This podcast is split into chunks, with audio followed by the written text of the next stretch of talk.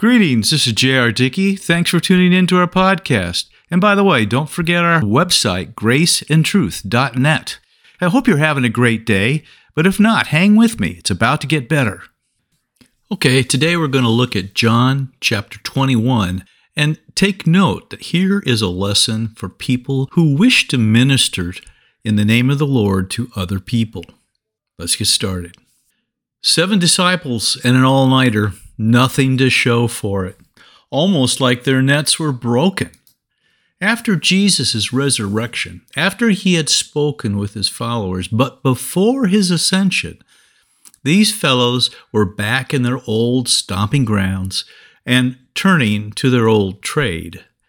Quote, Simon Peter said to them, I'm going fishing. And they said to him, We're going with you also.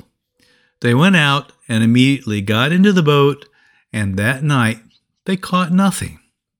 In order to appreciate what's happening in this chapter, we need to take a look at the previous chapter of John's Gospel. There, he concludes with, quote, and truly Jesus did many other signs in the presence of his disciples, which are not written in this book. But these are written that you may believe that Jesus is the Christ, the Son of God, and that believing you may have life in his name. In the first 20 chapters, he spelled out his version of the good news to lead people to faith in Christ. But then, in the last chapter of his book, he launched into something different. It is not directed to those just coming to faith in Jesus. It rather speaks to those who have known him and yet are in need. In need of what? Well, glad you asked. You see, as awed and overjoyed as these ragamuffins were with their risen Savior, they were surely discouraged and down on themselves for their own behavior. You know, Peter, as you may recall, not many days earlier, dished out some satanic advice to Jesus, yeah, concerning the cross, and then denied vigorously ever knowing him at his trial. After the resurrection, Thomas was filled with an almost defiant doubt that Jesus was alive again. James and John certainly remembered disputing with the others when they desired thrones on the left and right of Christ's. Nathanael and the others deserted Jesus, leaving him in the garden like a bunch of scared cats. Surely it was on their minds, and they must have pondered just how do you face such glorious majesty when your life includes such a travesty of failures. Peter had once told Jesus, quote, Depart from me, for I'm a sinful man, O Lord. That's in Luke 5 8. Even a relatively righteous man is confronted with his shortcomings before a perfect, holy Lord. Isaiah the prophet, beholding the glory of God, said, Woe is me, for I am undone. I suggest that these guys weren't fishing for enjoyment. They were in the retreat of guilt and condemnation, and they caught nothing. You recall Jesus told them in John 15 quote, Abide in me, and I in you, as a branch cannot bear fruit of itself unless it abides in the vine, neither can you unless you abide in me. I am the vine, you are the branches. He who abides in me and I in him bears much fruit, for without me you can do nothing. Yes, indeed, their nets, if you would, were broken. Again, the Bible says, quote, But when the morning had come now, Jesus stood on the shore, yet the disciples did not know that it was Jesus. Then Jesus said to them, Children, do you have any food? They answered him, No. Now, everyone knows it's rare to find an honest fisherman, right? but these guys didn't even have a story about the one that got away. Their two letter answer said volumes. Quote, And he said to them, Cast the net on the right side of the boat, and you will find some. So they cast, and now they were not able to draw it in because of the multitude of fish. Therefore, that disciple whom Jesus loved, that's John, said to Peter, It's the Lord. John recognized the handiwork of the Lord, and perhaps that's the one reason why this story was special to him. Undoubtedly, he remembered a similar event that had marked the beginning of his own discipleship.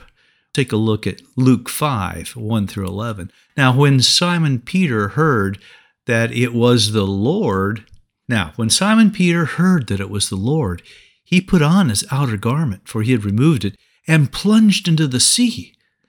Fascinating. How many of you know that if you want to swim well, you don't drape yourself in a coat or cloak?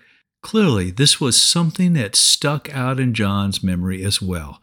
What was Peter thinking? Was he trying to prove something to the Lord? Why was his outer garment necessary? Obviously, he was so thrilled that he didn't want to wait for the boat to get to shore and the fish were the last thing on his mind, but he wanted that covering. He didn't want to approach his Lord in the buff, so to speak. He was zealous to come to Jesus, but careful to be covered. I suggest that it was another indication of the self consciousness born from the awareness of his sin. Adam and Eve did the very same thing back in the Garden of Eden. See Genesis 3 7. The story continues. But the other disciples came in the little boat, for they were not far from land, about 200 cubits, dragging the net with the fish. Then, as soon as they had come to land, they saw a fire of coals there, and fish laid on it, and bread. Jesus said to them, Bring some of the fish which you have just caught. Now, many good sermons have used these verses to affirm God's ability to provide the things we need, that we inevitably wind up tired, hungry, and empty handed when we launch out on our own. If we will but turn to Christ, He will provide. But that is not what I think the primary message is here. Jesus was clearly inviting fellowship. Isn't his grace and love obvious? Rather than a lecture or a rebuke, breakfast is prepared, a welcome back meal.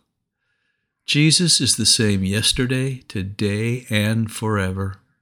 These guys probably thought the Lord was bitterly disappointed with them and on the lookout for others who would be more faithful and less bumbling. But of Jesus it is written, quote, a bruised reed he will not break, and smoking flax he will not quench. Isaiah 42 3. He even credits them with catching the fish. Simon Peter went up and dragged the net to land full of large fish, a 153. And although there were so many, the net was not broken. Don't you just love this guy? First, he leaves the others to drag this haul of fish so large that they couldn't take it in the little boat. And now, when he notes the Lord's interest in the fish, he jumps up and single handedly drags the whole catch to shore.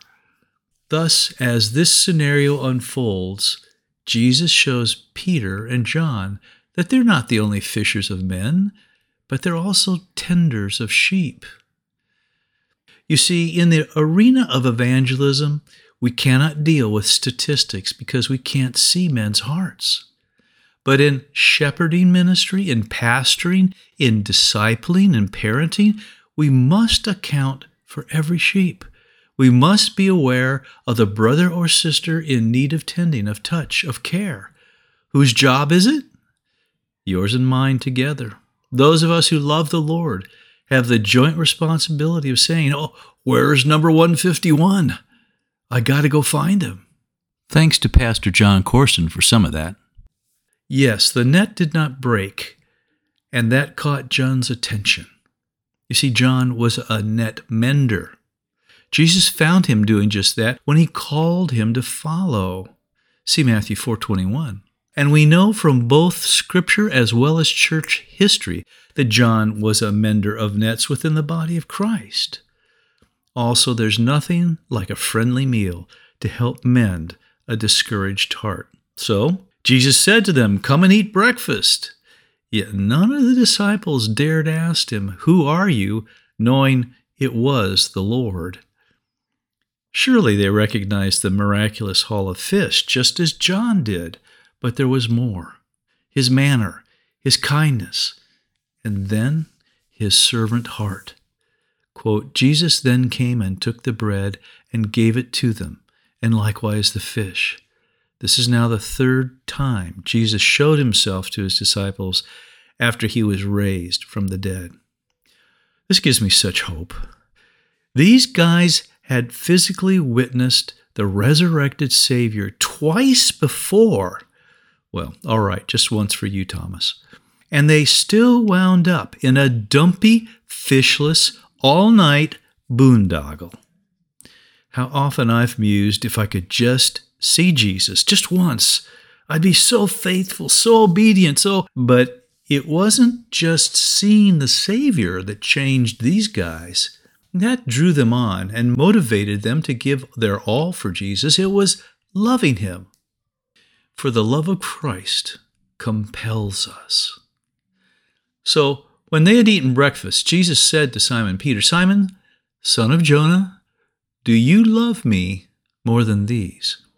He said to him, Yes, Lord, you know that I love you.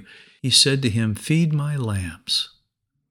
Okay, all of you net menders, take note. Jesus referred to either the fish or the fishermen when he said, More than these, but that's not the most important issue. Peter was addressed as Simon, which connotes the opposite of Peter. Simon implies, oh, kind of wishy washy or go with the flow. Peter means rock. This is relevant, but not the key for our lesson either. The word for love he used was agapao. That's in the Greek, which means to love dearly. With this, the target was revealed. The question was perfect. The issue is always, always has been, and always will be love. Loving God supremely. Simon searched his heart.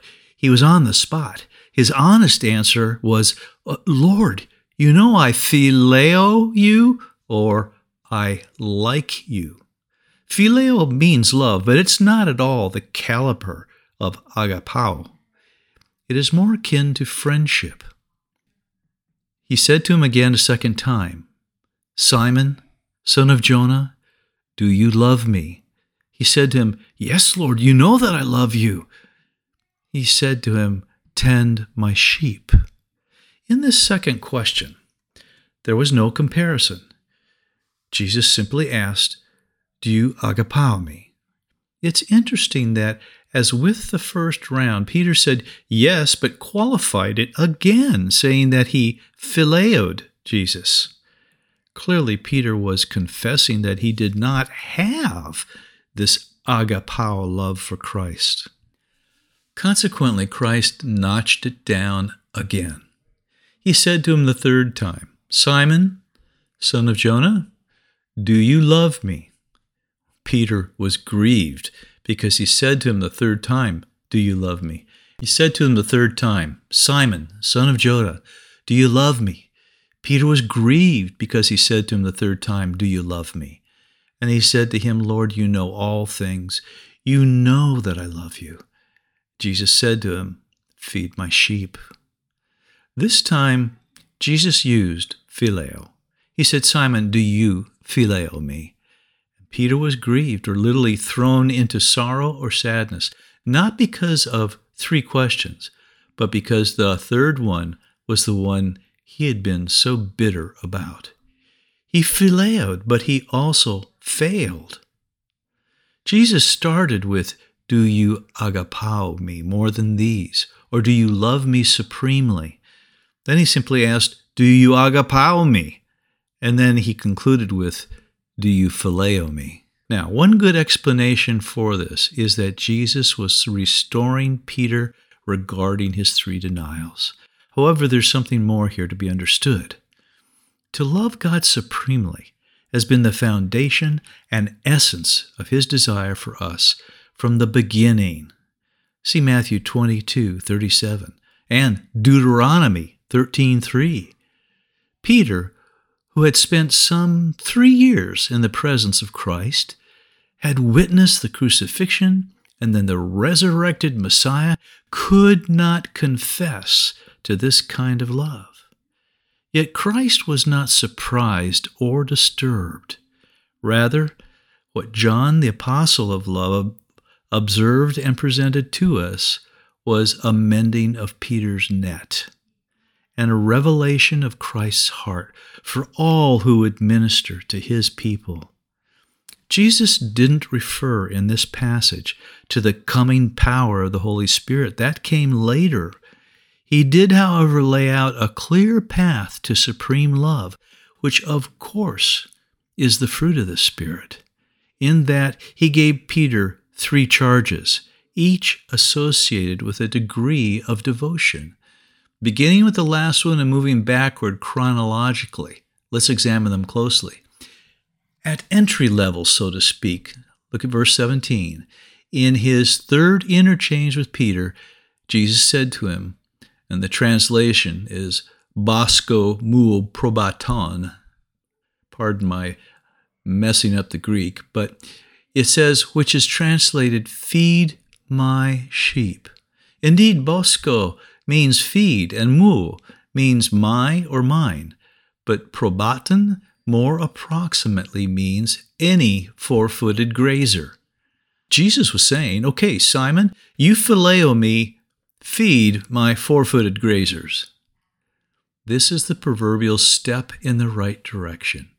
Mending nets takes time, and the best thing to do is to get busy helping others. Feed their souls. Get out of your pit of self. Leave the conundrum of your sin nature in the Lord's hands. Start feeding his grazers. At this point, that's probably all they look like to you. They belong to the Lord, but they're just grazers. Now for the second interchange, progressing heavenward toward agapao love, to love Jesus dearly. There is the associated poimano mupaton. That's verse 16. This is best translated as tend my grazers as a herdsman.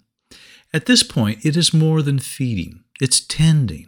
The typical Middle Eastern herdsman, in tending his master's property, would watch for enemies of the herd, defend the herd, heal the wounded, find and save the lost or trapped, and love the herd so as to earn their trust. These herdsmen, contrary to the way we do in the Old West, would walk before and the animals would follow. Deeper, holier love has associated with it deeper commitment and involvement with those God loves. There is a greater giving out. Jesus said, By this shall all men know that you are my disciples, if you have love one to another. Specifically, agape love. When feeding becomes tending, when phileo becomes agapao, that's when the world begins to recognize us as Christ's. Many dear people in ministry get stuck in the phileo and feeding. They teach and teach and teach, but they don't reach out in compassion and self sacrificial tending of God's grazers. Okay, now for the first interchange, the summit is heaven's love, a supreme love for God. To agapao Him more than these. It makes no difference what the word these refers to. It's ambiguous because it simply means more than anything else. Associated with this, Jesus charges Peter to bosco mu arnion. With bosco, we're back to feeding. But the key is that we are no longer feeding just any four footed grazers. Arnion means little lambs. Little lambs are nursed. Nursing is feeding in close quarters. It's intimate. It's not just leading the way into green pastures or tossing some grain their way. The sustenance is coming from you, from your heart, and it might hurt a bit. It is when we have this kind of love that we see the herd as a flock, and by the way, not as a bunch of old ewes or rams, but little lambs. We see God's children as He sees them. This is also important, for it is how Jesus Himself is seen in heaven. In Revelation, He is described as such 24 times. You might say that when our love for Jesus is agapao and supreme, we see Him in His people. Peter and the boys had gone fishing apart from Christ's direction. That's pretty clear because they came up empty. They caught nada. They'd gone their own way. And recall, Peter had girded himself before diving in the water, the natural response of the self willed man or woman before a holy, loving God. It is because we are ashamed that we sense our loveless heart must be covered. However, playing upon this circumstance, Jesus foretold that he would completely change, that he would one day give his life for his Lord. He said, Most assuredly, I say to you, when you were younger, or until now, and for some time, you girded yourself and walked where you wished. But when you are old, you will stretch out your hands, and another will gird you and carry you where you do not wish. This he spoke signifying by what death he would glorify God. And when he had spoken this, he said to him, Follow me. In closing, I submit that our church corporately is hurting for lack of pastors, not just in name or title, but in truth. Oh, we have lots of wonderfully dedicated people in the pulpit teaching and preaching and most are there with a deeply sincere heart to love and tend God's people. But our churches as a whole simply don't model the life and ministry of Christ. Today's churches are businesses with slogans and growth plans that mimic corporate business strategies. We've equated size with success, while multitudes in our midst remain untended. I suggest that there are manifold more pastors in our family than we would have ever believed. From our text, we can see that while nursing shepherds is the ministry associated with loving Christ supremely, in many places it's nearly impossible to even get an appointment with the pastor. Friends, we've got it all wrong. This is the wrong approach. Gifted oratory and good organization are not necessarily synonymous with spiritual health and growth, even if multitudes attend. Someone once said a big church is like a battleship, and a battleship can do a lot more damage to Satan than a rowboat. Hmm, well, that's probably true, but that ship will surely sink if it's holey rather than holy. I humbly urge each of us to consider what Jesus said to Peter and how it may apply to us and to our family in Christ. And may God raise up in our midst many, many more with the gifting and grace to pastor to feed, to tend, and to nurse as he leads. Now may the Lord grant you peace in the midst of any storm and faith to trust him. Look for our next podcast and may you realize more of His grace today.